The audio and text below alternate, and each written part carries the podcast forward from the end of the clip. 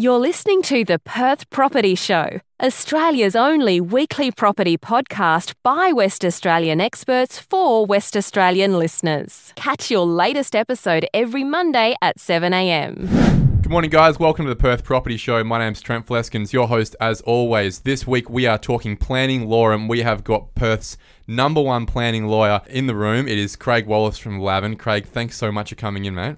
I'm happy to share. Craig, I think it's important for everyone listening. Uh, we will have Tanya Steinbeck on in the next couple of weeks, Kath Hart. We've just had David Airy, Daniel Davison's coming in soon. You're just as important a player in the industry these days in terms of property and planning, law. A lot of sophisticated developments get up and get going because of you. So I want them to know who you are, but in knowing that, I want them to understand how you got to where you are today. Where did you start? You obviously got a bit of an accent.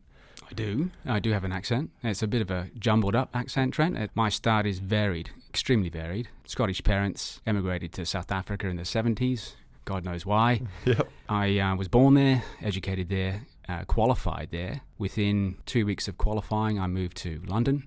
Lived there for almost 10 years. While I was in London, I fell literally uh, into a administrative law team doing planning and just fell in love with it. My journey in a planning law context started there. And how does the planning space over in London compare to here? Well, it's very similar, right? So, um, the UK and most common law jurisdictions, including Australia, share a lot of the, the same mechanics. There's a, a very common thread between all of them. The only difference is the content that you have to tack on. And planning law is, uh, is very context specific. So, although we have the same mechanics, the content that fills the mechanics are varied from country to country, state to state, local government to local government. Yeah, just like here, obviously, right? Exactly it's right. it's a it's a different space. Obviously, the mechanics would work pretty similarly between Western Australia and Victoria, but the content, the way that we classify our zoning, the way we allow people to push forward at different levels of density, obviously have their own mechanisms. But at the end of the day, we're all coming off the same basis, is what you're saying. Exactly right. Uh, look, uh, things like London, I'm not sure if people have seen on YouTube or this the videos to see on uh, on the TV of, for example, all the way through Belgravia and Mayfair and these sort of places, all the basement levels coming through. I don't know if have- you ever seen all that stuff in the last decade or so? The crazy because obviously you can't build up in London all the historical heritage buildings. People are building two, three, four levels down in their basements, putting pools below level. It's amazing to, to see, right? There's a lot of It is. disputes there. Well, there, there are, uh, and before my time, uh, there was it was an entirely different scenario. So I was in London in the back end of the 2000s into 2010, and in those days, I didn't do one subdivision, not Yeah. a single one. It was all brownfield town centre regeneration. So it was very different to what you find here. But you're right, the need that arises from a, an increasing population in a place that is highly constrained in terms of built form you find that innovation, right? So uh, you you find people boarding up hallways to create multiple bedrooms in a Victorian terraces. You know, you you find that. So I'm not surprised that um, you know that people are going down. The roof extension uh, was a very familiar thing Into the attic. into the attic. Yep. It's a very familiar thing. So it's um, something that I did a lot of when I was in the UK. And if I ever see another dormer window, uh, uh, you know, it's A Velux window, yeah. no, hundred percent. It's it's but uh, yeah, the basement thing is quite. It's an innovative thing, but how expensive? Oh, we're talking millions of dollars, right? But this is millions of dollars that would turn a $10 million house into a $20 million townhouse, right? So the, the numbers in London are just next level. And that's why, look, it wouldn't work here in Western Australia. We don't need it to work in Western Australia. But a place like London, as you said, when you're constrained so much in population and built form height, well, there is only one way to go if you need more space in That's places like this. We can't just knock down an old terrace block and turn it into a apartment building like you want to be able to do but struggle to do anyway in Western Australia. It's just not going to happen in London. And we move into your, your move into Perth, I guess. Yeah, I think it was twenty just before twenty ten. There was a significant property constraints at the time, if I recall. Although I do recall landing here and thinking I was coming to a, a rural backwater from London, and then figuring out pretty quick that in a planning context you're dealing with two, three, sometimes thousand lot subdivisions, and I, I couldn't quite believe it uh, when I first saw it. So the scale of development at the time was was something to behold. Falling into town planning in, in Perth was an easy thing. It just uh, it took a little bit of a, a change of tack in relation to instead of thinking about brownfield sites, constrained sites, contaminated sites, you're looking at pristine, environmentally sensitive considerations as a consequence. So it was very different. Good segue into what it is you do every day now. The first question I guess we need to ask is why do we need a planning lawyer? Right, we've got planning consultants. We've had Bianca Sandri from Urbanista talking on the podcast before about SAT and JDAP and how planning consultants will generally help us with anything above a triplex, getting that through council. Yeah. You're the next level, right? My understanding from my side is, as an extension of planning consultants, you have planning lawyers that really take it to the next level of the service you need to, to help get things through planning. Next level is quite generous. It's another level. It's not. I don't think it's um, it's better, higher.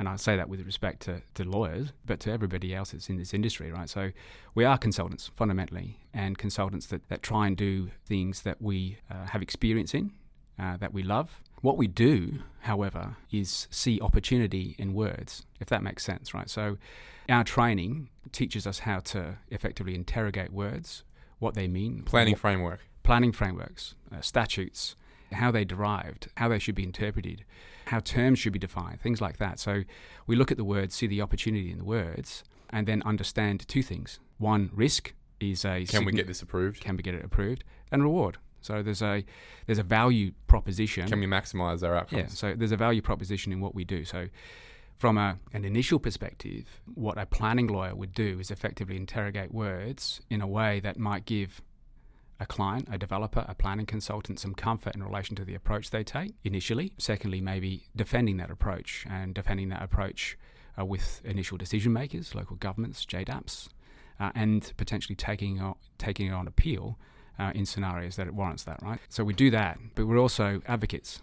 Advocates in a in in the context of being able to deliver a message, sell the opportunity, and sales is a hard word, but um, and generally speaking, it shouldn't be what lawyers do. But quite often, it's the case when you have a limited amount of time, the opportunity to effectively ventilate the reasons and the justification for the opportunity that you're wanting a decision maker to understand. It helps if you have a have somebody that's that's comfortable doing that, and invariably there are lawyers out there that um, that are more comfortable than others doing it. the way that it was explained to me when Bianca first introduced me to you many months ago was that we're going to need some heavy hitters in the room for this one, Trent.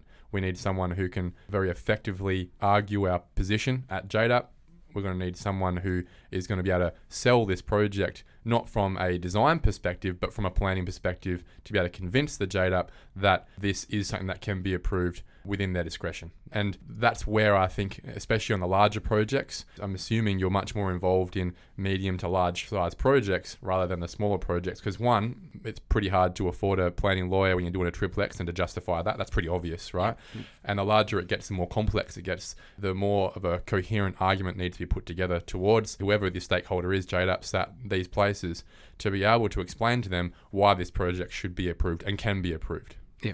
And I think sometimes uh, what most decision makers are looking for is an understanding that they can do. They can make it a, a decision in a particular way and make that decision in a way that means they can't be challenged or challenge is unlikely, right? So that's an important thing for us to do. So in terms of what we do, we can do that. We try to do that. If we don't do that, then we've we pretty much failed. Mm.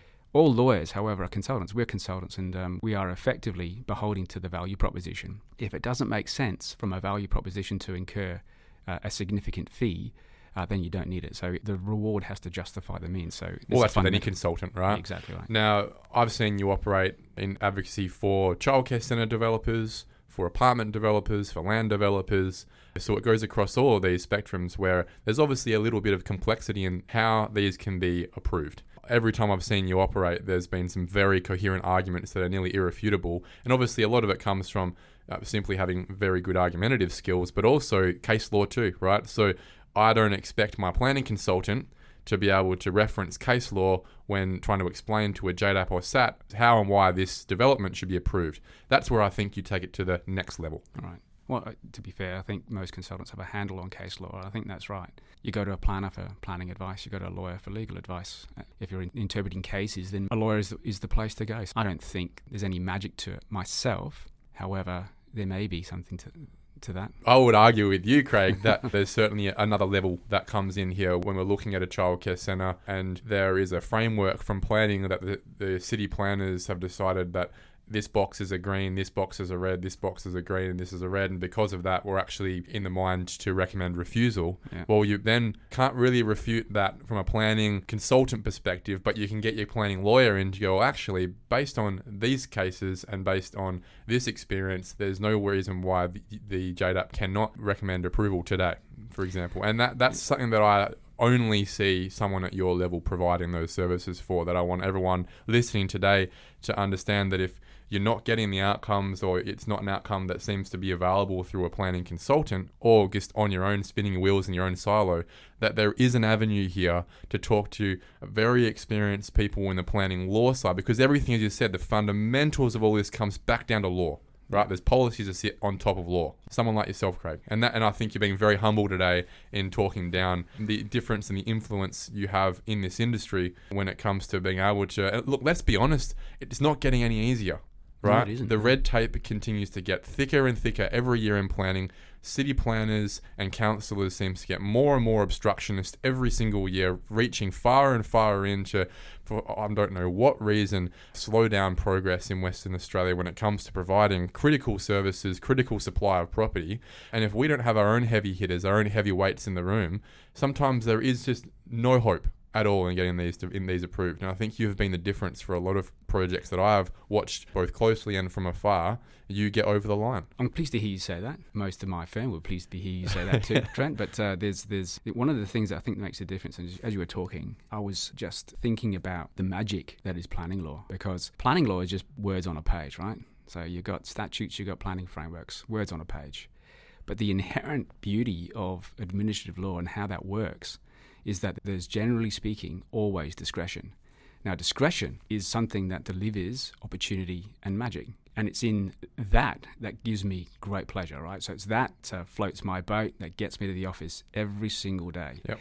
And it's in that that I find the drive to try and deliver outcomes, right? So when you're talking about a specific project, a piece of work, or a, a piece of advocacy, or, or whatever it is, one of the things that rolls through my mind is the available discretion in the words and trying to convince somebody else, a local government decision maker, that's the right thing to do. And when you get that right thing, man alive, it gives you such pleasure to see it actually built and Yeah. constructed. My children I have a running joke about me driving around this town, Yeah. Pointing out all the things that I may have had some involvement in. Well, this is where I'm going to, right? As a developer, I can clearly walk, drive around town and say, I developed that, I developed that, I developed that, right? As a planning consultant, they can say, well, I helped get that through. And the same thing as a planning lawyer, the influence that you have on some significant projects. Now, I think the easiest one to talk to, I think everyone will, is going to see this come up, come up in the next few years. Tim Gurner has bought this site, is, right. is getting this developed in conjunction with Costa, the Costa Group. Bianca Sandri was involved in this. Lavan was involved in this. It's the Chellingworth site there where Bentley is on Stirling Highway. That property there, look, it had a significant zoning potential in the first place. But I'm pretty sure that you guys were able to get that approved for an extra, it five or so stories?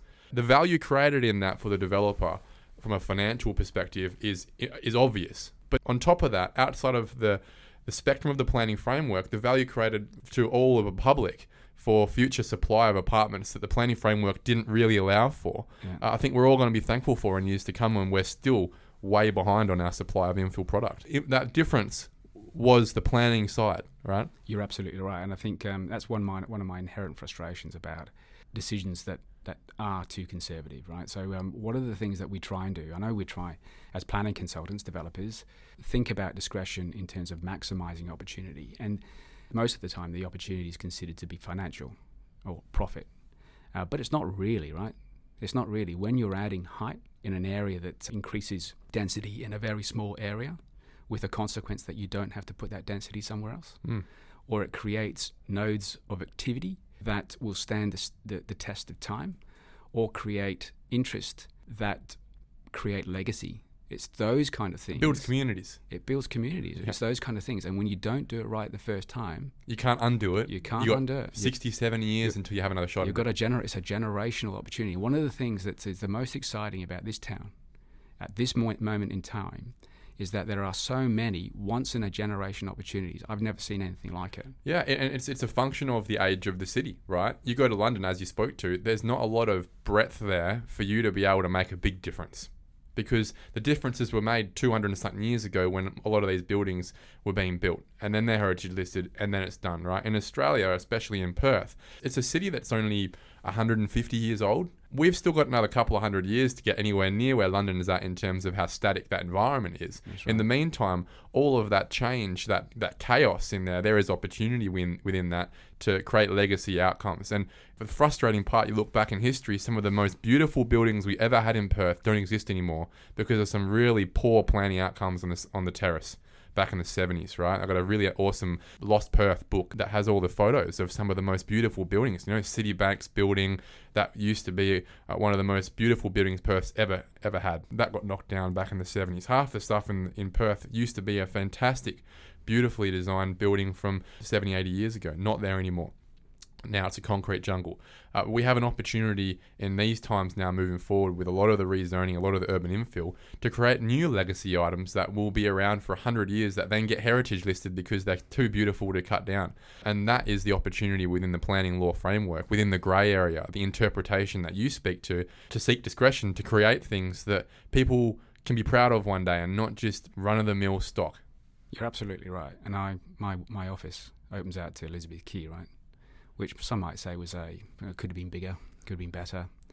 But I look across at the Ritz Hotel and the, the apartment next door to it. It changes. I don't know. You, you may not have noticed this, but it changes colour. Yeah, it does. Yeah, with the, the bronze in it. Yeah. uh, and at various times of the day um, and into the evening. It is one of the most spectacular buildings. I mean, it's I can sometimes find myself staring at it for uh, for hours, or maybe not hours, maybe in six minute units. Yes. Um, But so that you, know- charge yourself to. yeah, exactly right. But it's also it's also one of those buildings that you go across the river into South Perth, and there in South Perth is the best view in this state. Yeah. Right, looking across at Elizabeth Quay, it's gonna it's it's something special, and it's that it, it's the it was the courage to do that first up, um, but also in terms of the design, I think there's there was definite innovation in, in relation to to that particular building. But you can see the appetite to do that everywhere. Well, let's talk about appetite, right? And these are the sort of buildings where they would qualify for the State Development Assessment Unit. It's a new unit that Rita Saffioti is brought in to, in my opinion, to essentially just go, I am sick of local governments. Even the JDAP's give me the, the shits at the moment. For projects that are significant enough, I'm just going to make a call on this. I'm sick of it. Or at least there's a panel that I've appointed that's going to make a call on this and get and, and push start getting some progress through. Below that level, and, and, and look, and, that, and that's all well and good for your civic hearts and your Finney Group um, level developments, right? But below that level, there's a lot of projects that struggle on a daily basis through the JDAP process, trying to avoid SAT, and then get to SAT and spend tens of thousands of dollars on everyone's time trying to get something approved that in most other cities around the world would would not have any contention. And most of it, I guess, is something something to do with either traffic or height, something like that, right? Can you talk us through some anecdotes you had where you know, people I, I assume would find just extremely interesting. You know, we've seen projects like Yellow, for example, go through the absolute ringer over the last four or five years. A lot of uh, very uh, intent views on both sides of the equation. I think that's a great one to start with. I'm sure you've got another couple of stories to tell us. Well, in terms of anecdotes, I, th- I think well, I might just go back to the SDAU and the reason for it and planning reform. I wouldn't couch the creation of those mechanisms lightly, right? So they're not they're not responses to as extreme as the ones that you've identified, and I say that with respect, Trent. Um, the SDAU in particular was a COVID response. Uh, it was a COVID response that uh, figured out that the traditional JDAP environment may not deliver the outcomes that the state needed at a very, very uh, difficult time and needed to be dealt with in a in a quicker way. The beauty of the SDAU process is that what it did was create greater discretion outside of planning frameworks through the inherent power that the WAPC has, right? So there was a, an inherent genius in relation to that at the SDAU process. Uh, and it's not only state significant developments that um, were approved through that process. There were uh, some others that were smaller. in Anything scale. over 20 mil. Yeah, so it's um, 20 mils doesn't buy you a lot in this No, it doesn't, these days, yeah. right? So it's um, uh, so that's that. JDAP was a response, a planning reform response to projects being refused uh, at local government level um, through uh, political considerations. Childcare centres, for example, right? Childcare, mean, a whole heap of things. Height, height was a, a major contention in the western suburbs, and planning tries to deliver things um, with good sense and technical input And unfortunately, sometimes that means you colour pieces of land that have tr- historically not had that colour on them, right? So Nedlands is a case in point. When you're upcoding significant parts of Nedlands that uh, have st- historically been R10. uh, 10 1,000 square metre blocks with a potential to stick six, seven, eight apartments on them now, uh, that creates some angst and anxiety. And, and if we hadn't had JDAPs or a mechanism to unlock the, po- the politics of local government, we would have to have some difficulty. Now, the, beau- the, the well, J- you'd have zonings that can never get fulfilled. well, that's exactly it. And hence, the uh, planning only works. Planning only works if the planning frameworks can be realised. If they can't be realised through decision making, there's no point in having them. Yeah, and obviously a lot of situations there where you know see a Joondalup, for example, they've got density framework across the city, and then because the councillors weren't very happy with the outcomes, instead of going back to WAPC asking for a new plan, new mm. plan of, of where everything's going to be, essentially just roll through a policy that backdoors their own intent to kill the density codes in the meantime. It's and it's is ridiculous the level of involvement ha- that politics has these days on planning. Yeah, and uh, you know, you, you speak about the yellow site. That was an interesting one and a very difficult one from a developer's perspective. A novel site, one that had a, an interesting zoning, one that could be developed and was supported predominantly from a land use perspective by the local government. And um, the local government office at officer level didn't didn't really have too much difficulty with the density, plot ratio, height aspect. Although there was there was some work to do there, but the the community the community outcry there It was insane. it was. It was. Um, it was interesting, and there was um, there's certainly some interesting moments at site visits when you're talking about communities and their homes. I don't sweat communities taking a, a stand. I think it's important. Ventilating your position and applying rigor to a decision is entirely appropriate, uh, and um, it's it's beholding on the the developer team a consultant team, all of them, to win over a JDAP, win over the community to make sure that they understand that the concerns that they have uh, from any perspective, Parking, shadow, height, parking height, yeah. amenity, everything, uh, can be overcome. And historically, that's shown to, to happen, right? So there's a list as long as my arm of developments that you'd have community outcry about at JDAP to only define that five years down the track, when it's approved and developed and built, it's an absolute godsend. There's a Woolworths on Canning Highway. Yeah, that's a fantastic example of mean- a place that otherwise would have would have been struggling for years for amenity. That's right. And I remember the, the, the JDAP meeting. The JDAP meeting was about five hours long. There were 30 community objectives. You know, I hate to for the developer in that, that regard, but it was a long and hard process. And in that matter, the, the JDAP acted with confidence and with courage, and they approved it. Mm. And now, looking at it, I drove past it this morning. Uh, it's not only a, a good looking building, uh, but it serves a, a real community function. Yeah. When I use it weekly, it's a good news story, another story of courage. Uh, and this is one that um, is perhaps a, a sad story because driving through Applecross uh, and the Canning Bridge structure plan area, notice that there are some significantly high buildings, right? Buildings that um, are future proofed, buildings that would last 50, 60, wouldn't, and wouldn't look out of place in 100 years. So those buildings were created as a consequence of a very courageous uh, structure plan developed by the city of Melville And the city of South Perth. and the city of South Perth. You're absolutely right. Two cities coming together, which you don't see a lot. And highly, I mean, uh, in South Perth, you haven't quite seen that uh, realised yet. But what you saw was an appetite from a developer's perspective to build these things, to find the people to live in them, to make them work. They, they're actually fully functional buildings and, and will be there for a long period of time. But what we've seen over the last five years is a, an increasing community outcry resulting in local government politics, elections, local governments, councils changing to effectively reducing height, reducing the intent, reducing the opportunity in those those structure plan areas, and which is a bit sad and perhaps a little bit well unnecessary in the context of of what a planning framework is developed to do, which is to identify appropriate land use in appropriate areas, uh, and to allow the market to regulate itself, which is which is all market driven. All, you know you don't developers don't build things unless they make sense. That's exactly right. Innovation only happens at the curve of profit, and profit only occurs where there is a problem to be solved that you can solve. And the pro- problem there is obviously lack of supply at certain price points at certain products. Now, the, the problem with what happened, what you're speaking about there, in terms of this nearly retributionary backlash and changes of councils where they're, they're, seeking to pull things back a bit, is that it's all obviously location specific. There's a NIMBYism about it all, right? It's not a broader based state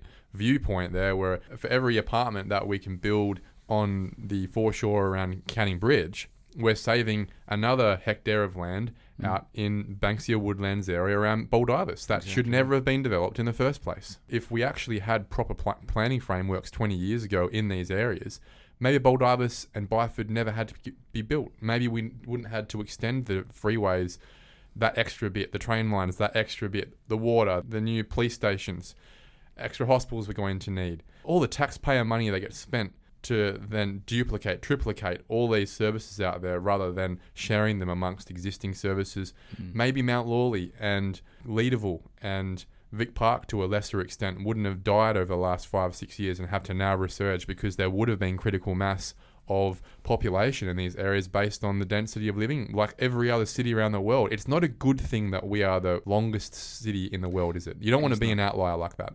It's not a good thing, no. But I mean, it's created a whole heap of opportunity for us all, and it is what it is. And that's driven by a planning framework idea that is over 50 years old, right? So the views in relation to why that happened or should have happened may have changed, but I think it's definitely the view now that we need to think about density people living together and the consequence of that. Mm. Reducing things like cars. There's a whole heap of things that may need to happen, and um, I'm not here to foretell the future, but we'd be missing a trick if we didn't help as consultants, as developers, in pushing the innovation envelope. And it all starts with planning. Yeah. Not needing cars comes from having density and comes from having enough people to support transport nodes that are good enough to not need cars, as an example. Even transitioning into electric vehicles, for example. Well, you only can do that when you've got the right facilities from a planning and design perspective to be able to allow people to charge their cars overnight, all these things. So all this stuff is going to be more complexity that mm. we're going to need more support from planning law perspective, in my opinion, as it all starts to roll this, through. This is not novel, right? 20 years ago, when I was working in the London Borough of Wandsworth, or the London Borough of Waltham Forest, both fairly obscure local government areas inside of the M25. In every single one of those, I recall a car free development i.e., you couldn't have a car if you wanted to live there. Wow. And the parking was restricted on the street to stop you from doing it. Don't you find that interesting though that it's exact opposite here, where you must provide enough car parking yeah. to keep them off the street, as right. if it's just a given that people are going to have cars, you must retain all parking yeah, and provide 20 parking bays for X amount complete, of people. Complete antithesis, right? And even in, I recall negotiating car share arrangements before Uber, where you'd have a car that um, people could sh- in the building could share. 20 years ago. 20 years ago. I mean, these are. I mean, these are not new ideas. Uh, it feels like they are to us. They're not even. We're not even there yet. And that's the point. Is that it's quite ironic that you know you look at planning law here and it talks to uh, minimizing height or you know having height you absolutely have to cut your left hand off to get an extra meter of height or to have a couple of less bays for parking for hmm. example mm. whereas there are other parts around the world that are saying well look make it as high as you can because you're saving land out out in the bush yeah. or no any, the less car spaces the better we want to push people to not be able to have cars when they move in here and we want them to get on their bicycles we want them to get on their electric scooters get on the tram all these things right and it's the exact opposite here i find that fascinating how the logic is so flipped on its head. I think there's a, a logic in learning lessons from others, right? Um, and, and, well, your elders, and in a planning space, oh, yeah. places like London, well, well London, they're our Europe. grandparents. Well, yeah, and you know, one, there is an inherent amenity in apartment living, right? So Spain, Barcelona. My brother-in-law lives in Spain. Uh, he lives in an apartment. It's got swimming pools. It's got green spaces. He's got three levels in his apartment but it's an apartment. There are 80 of them. People don't miss the amenity, they have everything they need. There's lots of space. There's less cars on the road. It's normal. People people actually aspire for, to, to that kind of thing. It's exactly where Vancouver went. There was a study done about how Perth and Vancouver are in the same space about 50 years ago, and Vancouver's gone down the path of less freeways, less cars, and more green space, and Perth's gone the other way. And it's, it's, it's so obvious when you compare the two cities. Can I move to a yes. b- brand new topic? SAT. Explain to me how the process works why you would get to a SAT tribunal, how you would try and avoid that, and how a planning lawyer is involved practically on a daily basis in helping to prepare and win a case at SAT. Why do we get to that point in the first place? Is, we, is it always because we're trying to get something through that shouldn't be approved? No. No, that's not right. The SAT process is effectively a the, the mechanic that's set out in the back of the Planning Act, right? So as part of the planning process, there's a, a mechanism for creating planning documents, a mechanism for decision making uh, at a local government JDAP level, and there's also right at the back a review right, an opportunity for a developer to challenge a decision made. It's part of the process. That part of the process then goes to the, the tribunal. In my view, it doesn't make it harder. It's not antagonistic. It's not intended to be that. It's part of the process. In terms of that process, it's not one that's the sole remit of lawyers, not at all. You don't need a lawyer to go You- to SAT and be do not- properly represented. You do not need a lawyer to be properly represented in the tribunal. And, and I say that with some reservation because there are missed opportunities if you don't have the appropriate tools. And I'll explain. In the context of the tribunal, the tribunal is set up with a, an inherent desire to resolve disputes in a, an alternative way without the need for a hearing. So they've reduced all formality, they've taken uh, most procedure out. You don't need to stand. The levels of formality that you see in a, in a Supreme Court or a district court or a magistrate's court wouldn't be found in the It's a more accessible to your everyman. exactly right. Uh, and but one of the key functions of the, the tribunal is is introducing mediation or compulsory conferences. And how does that work? So a mediation compulsory conference is a tool that um, is facilitated by a member. It's confidential. It's without prejudice. It puts the parties together in a room. It sometimes puts all interested parties together in a room, including other decision makers that are relevant. So it could be a bushfire issue, there could be a, a main roads issue, a drainage issue, Biodiversity, all of those kind of things. Yeah. You could get all of the players in the room sitting and talking to each other, just thrashing it out. just thrashing it out. The purpose of a mediation is twofold. One is to figure out whether or not the parties can agree.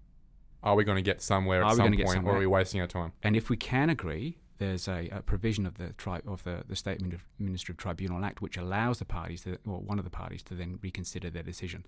So it's a fantastic opportunity to have a sit down with the decision maker to flesh out whether or not there's an opportunity for resolution. The second thing it does is that if that is not possible, it uh, reduces the number of issues that are in in play, and that's important because if you are going to run a matter to a hearing, reducing the number of issues means that you can reduce the time you spend uh, at a hearing, reduce the number of consultants that you need, and effectively reduce the costs. As with all processes, the costs of a hearing, including the time cost, because it does take time to go from lodging an appeal to get to a hearing, have to be considered in the value proposition. Is it worth going all is this way? Is it worth going all the, the way? time and therefore the money. Exactly right. What is the time and the money generally if someone was going to, let's say that I was not an idiot and I wanted to get a planning lawyer involved, which I would say that most people, despite your views, should con- certainly consider Yeah. always having your own heavy, because you're up against the SSO, right? At the end of the Yeah, day, you're up against their lawyers. Yeah, uh, and and if you're in a WAPC or a JDAP environment, you're invariably up against the, the state solicitor's office, Yep. who are very experienced lawyers. So in those scenarios, you'd want to be represented. I'll come back to the point I made about missing a, an opportunity. Sometimes it is the case that the tribunal is the only place where you will find an objective consideration, non biased interpretation of a particular provision that's never been done before. And the reason that you want that is to create effectively a piece of paper, a, a decision that uh, assists other decision makers. Precedent. A precedent. Now, one of the things that um, is inherently frustrating in a, in, in, a, in a WA context is that the right matters sometimes do not get the right hearing. And that might be because of they're resolved, um, or that might be, and I've seen this, where a- client is frustrated at the, the outcome or the, the lack of progress or the conservatism that's, that's shown, and the value proposition doesn't, doesn't um, warrant it. I guess compromise. Just compromise. either they either go, we'll get rid of this apartment, or we'll make this smaller, Yeah. or we'll can it all together. That's it. Don't see the value in going all the way to SAT to possibly lose anyway. That's it. So, uh, but um, what you lose then is the jurisprudence that arises from it. And sometimes the way you argue a case, and there have, have been a, a number of cases that have been argued in a way, including by lawyers, that haven't created the right kind of jurisprudence, the jurisprudence that could have could have resulted from a, a hearing. So there's an inherent utility in the tribunal in that regard, and I say that selfishly because it does help. It helps me uh, uh, in terms of delivering what I can for clients, but it also helps the industry in understanding with some certainty about how decisions will be made into the future. Um, So But you yeah. say, as saying there's, it's an opportunity there where you're try- essentially you're trying to create something that the other lower avenues of approval, being the, the local government or the JDAP or the WAPC, uh, maybe don't have or don't believe they've got the parameters to approve something. that you believe inherently should be approved, but there is no precedent for approval, you can go to SAT and hopefully this one person making the decision is on your side. That's right, and that's the that's the magic. Coming back to the magic of discretion, right? Discretion is in the words. So the words create the opportunity. How the words are interpreted is important because it guides future decision making. And you will find that you will have conservative decisions and you will have decisions that create opportunity. What that does is creates a decision for the person that you are advocating to at a particular point in time. So they can choose the conservative or they can choose the innovative or the, the optimistic, Mm. right? But you can tell, tell them with some comfort that that's been done before. If you did it now, you're doing the right thing. Yeah.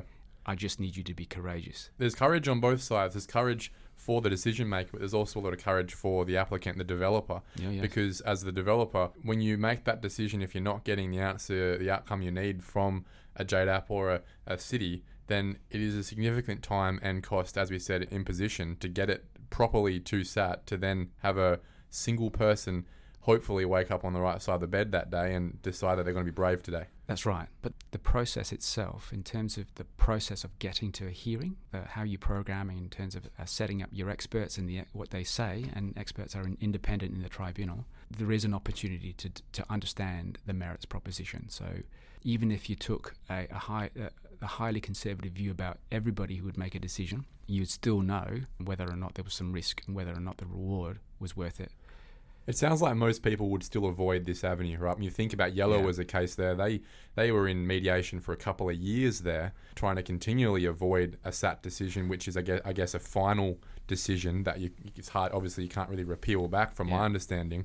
They spent a couple of years there mediating with the JDAP members to finally get an outcome.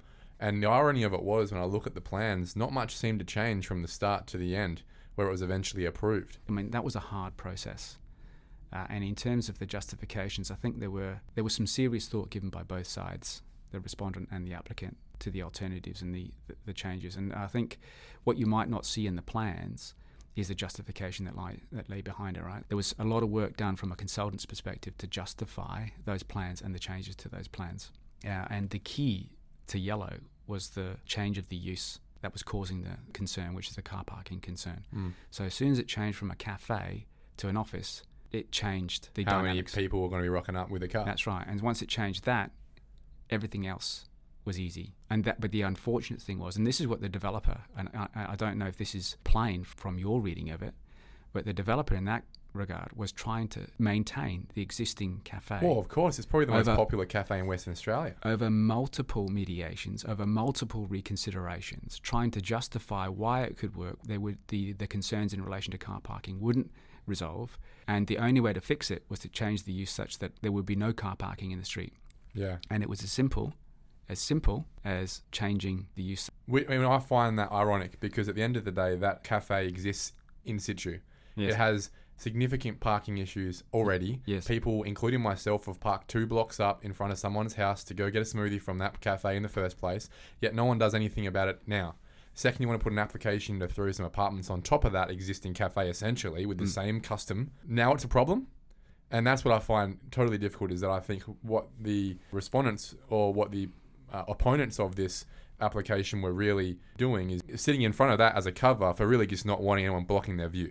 Yeah, no comment. Uh, but you're, But you're from a planning framework, Oh, you yeah. have to deal with the planning uh, objections that are put in front of you, whether you believe that they're genuine it. or not. And that's it. And I think one of the things, I mean, it was an easy, easy solution, and unfortunately, the develop, well, the developer didn't want to make that easy solution. No, and Tr- trying, to, trying to do the best and tried really hard and tried really Yeah. hard not to. Yeah, Yeah, it was a, there was an inherent irony in the outcome, right? Um, it'll be a worse off outcome for the community. we want the cafe, we don't want the cafe. Exactly. Exactly. Yeah.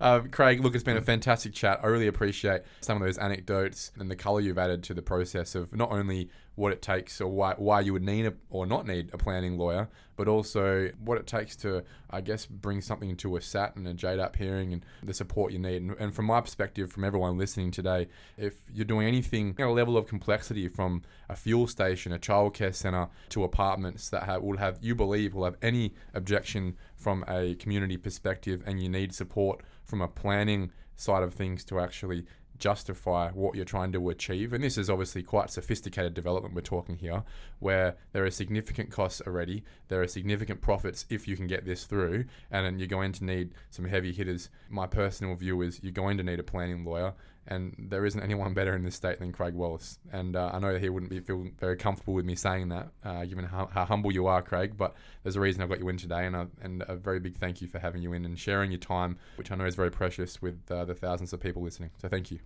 Thank you, Trent. Thank you for listening to another episode of the Perth Property Show. If you've only just joined the conversation, you can catch up by heading over to our website, perthpropertyshow.com.au, subscribing to the podcast, or joining our Facebook page. Don't forget to tune in next Monday at 7am for more expert insights, local analysis, and suburb spotlights. Happy hunting!